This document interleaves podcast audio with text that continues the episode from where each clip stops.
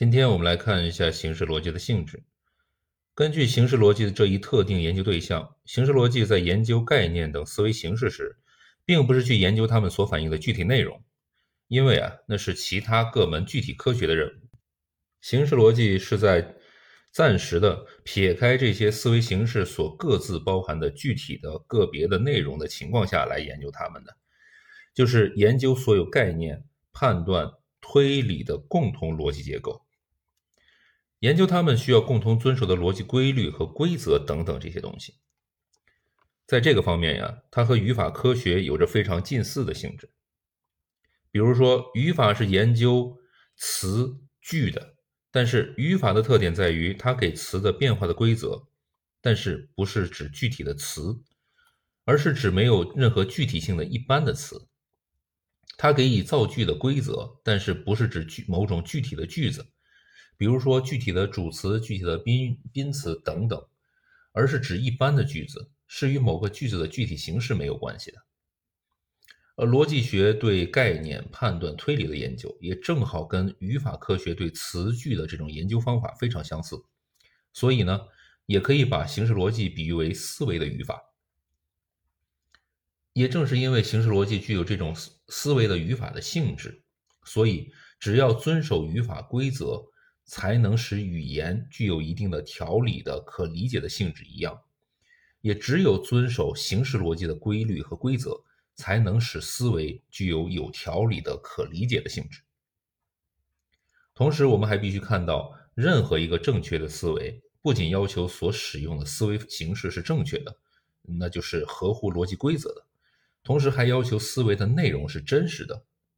那就是如实反映客观现实。对于正确的思维来说，这两方面是缺一不可，不能互相替代的。遵守形式逻辑的要求，只能保证思维形式的正确，它并不能保证思维内容的真实，它只能是正确思维的必要条件。因此，我们既不能在自己的实际思维中不注意形式逻辑的要求，也绝不能仅仅满足于遵守形式逻辑的要求。认为只要我们遵守了形式逻辑的规律和规则，思维就一定是正确，就万事大吉了。如果我们这样去想，这样去做，那我们就是有意无意的把形式逻辑的作用不适当的夸大了。同时，我们还要看到形式逻辑的对象，嗯，就是这个思维形式的逻辑结构和规律，它本身是没有阶级性的，也没有民族性的。不同阶级、不同民族的人们都同样的应用这些思维形式来反映现实、表达思想和交流思想。人人都要遵守这些正确思维的逻辑规律。也正是因为如此呀，作为形式逻辑这门科学的基本内容，也是没有阶级性、没有民族性的。它对社会各个阶级、各个民族都是一视同仁的。但是呢，这并不等于说这名科学和各种理论观点及意识形态的斗争丝毫没有关系。由于思维形式逻辑的研究对象是关于思维领域中的现象，而思维的本质问题直接涉及到思维与存在的关系这个哲学的根本问题，因而呢，形式逻辑历来与哲学世界观有着密切的联系。在这门科学领域内，一直存在着唯物主义与唯心主义的斗争，比如关于概念、判断、推理等思维形式的来源问题。就一直存在着哲学上两条路线的激激烈斗争。辩证唯物主义从来都认为，概念、判断、推理等等这些思维形式绝不是与现实无关的纯思维的东西，它是有着自己的客观基础的，是客观事物及其联系的一种反应。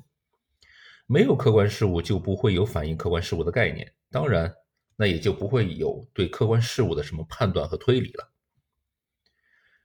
列宁在谈到推理形式时，曾经明确地指出，人的实践经过千百万次的重复，它在人的意识中以逻辑的格固定下来。这些格正是而且只是由于千百万次的重复，才有着先入之见的巩固性和公理的性质。这就是说呀，思维形式及其规律都是在人们的反复实践中固定下来的。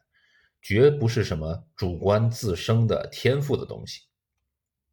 可是呢，形形色色的唯心主义者则与此相反，千方百计地否认思维形式的客观基础和来源。比如杜林就说，逻辑模式属于和现实无关的纯粹观念的领域；康德则认为，思维形式是所谓天赋观念、先天形式。那我们呢，是在辩证唯物主义的基础之上学习、研究和运用形式逻辑的。